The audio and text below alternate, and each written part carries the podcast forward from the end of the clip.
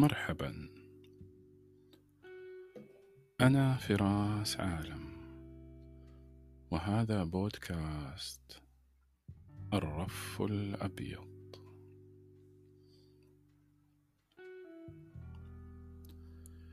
ثمة قصة قديمة لكاتب قصص الأطفال الدنماركي هانس كريستيان أندرسون. ورغم أنها قصة للأطفال إلا أنها تحتوي معان عميقة ومؤثرة. تتحدث القصة عن إمبراطور في العهد القديم. كان الإمبراطور مولعا بالملابس الجديدة والغريبة وينفق الكثير من أمواله في شرائها. وذات يوم جاء رجلان ودخلا على الإمبراطور وقالا إنهما يستطيعان صناعة ملابس بديعة للإمبراطور. لم يسبق لأحد أن صنع له مثلها. وأنها مع فرط جمالها وروعتها تمتلك خاصية عجيبة بحيث لا يستطيع أن يراها إلا من كان ذكيا ومخلصا للإمبراطور. وفي المقابل لن يستطيع رؤيتها من كان غبيا أو غير مؤهل لمنصبه. أعجب الإمبراطور بالفكرة وطلب من الرجلين البدء في نسج تلك الملابس العجيبة له. نصب الرجلان النول الخشبي الخاص بالغزل وطلبا الكثير من الخيوط الذهبية والجواهر. لكنهما لم يكونا يصنعان شيئا بتلك الأشياء الثمينة. بل يحتفظان بها في حقائبهما ويتظاهران بالعمل على آلة النسيج الفارغة طوال النهار. أرسل الإمبراطور وزيره لمتابعة العمل. لم ير الوزير شيئا. رغم انهماك النصابين في العمل الوهمي ووصفهم التفصيلي لشكل القماش ولونه وملمسه.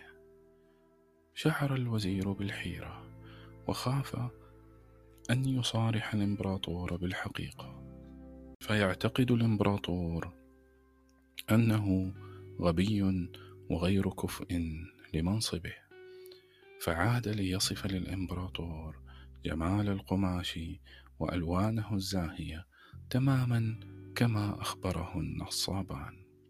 وهكذا أصبح كل من يشاهد النصابين يعملان يغالط نفسه ويدعي أنه يرى النسيج الجميل كي لا يتهم بالغباء وعدم الكفاءة ويفقد منصبه.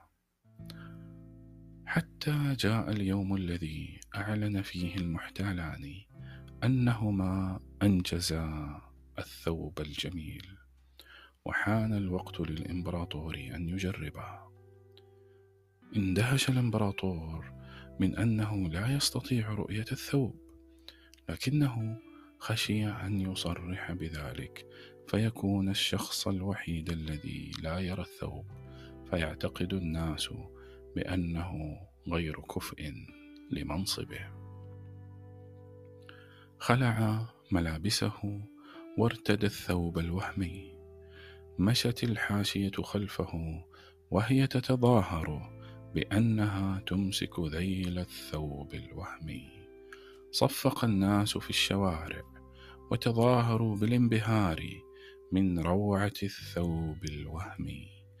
الثوب الذي لا يراه أحد. حتى نطق طفل صغير فقال إن الإمبراطور عار ولا يرتدي شيئا. عقب رجل بقوله اسمعوا ماذا يقول الطفل البريء وسرعان ما بدأ الناس في الهمهمة بالحقيقة التي أنكروها جميعا. لكن الإمبراطور تمادى في صلفه رافضا الاعتراف بأنه أخطأ وأن هناك من احتال عليه.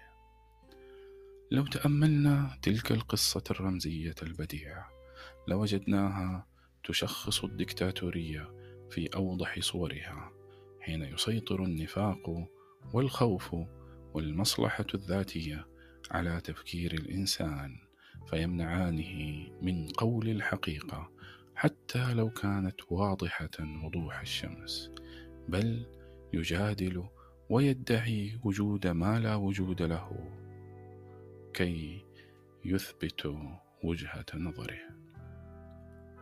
لكن للقصة كذلك معنى أكثر عمقا فهي لو تأملناها تسلط الضوء على منطقة معقدة في داخل كل إنسان منا. ففي داخل كل واحد منا إمبراطور صغير مليء بالصلف وحب الذات والاعتداد بالنفس. إمبراطور مشبع بالتعالي والشعور بالتفوق على الآخرين. ذلك الإمبراطور الصغير يظل خاملا داخلنا.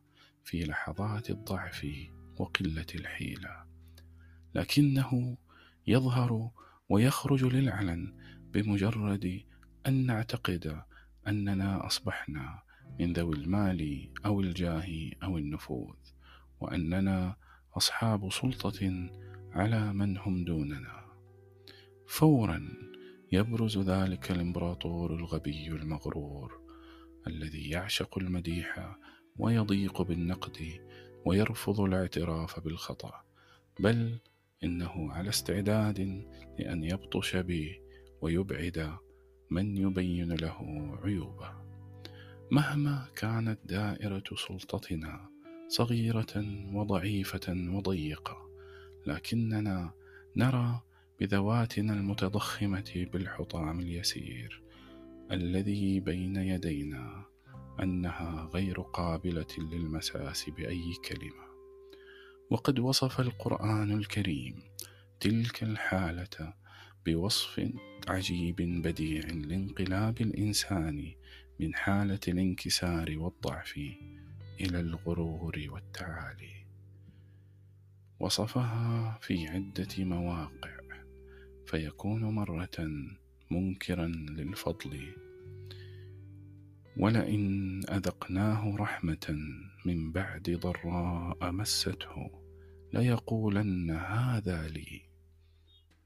تأمل الوصف الرباني البديع في كلمة أذقناه رحمة منا مجرد تذوقه للرحمة التي هي من الله جعله ينكر الفضل وينسبه لنفسه ويقول هذا لي.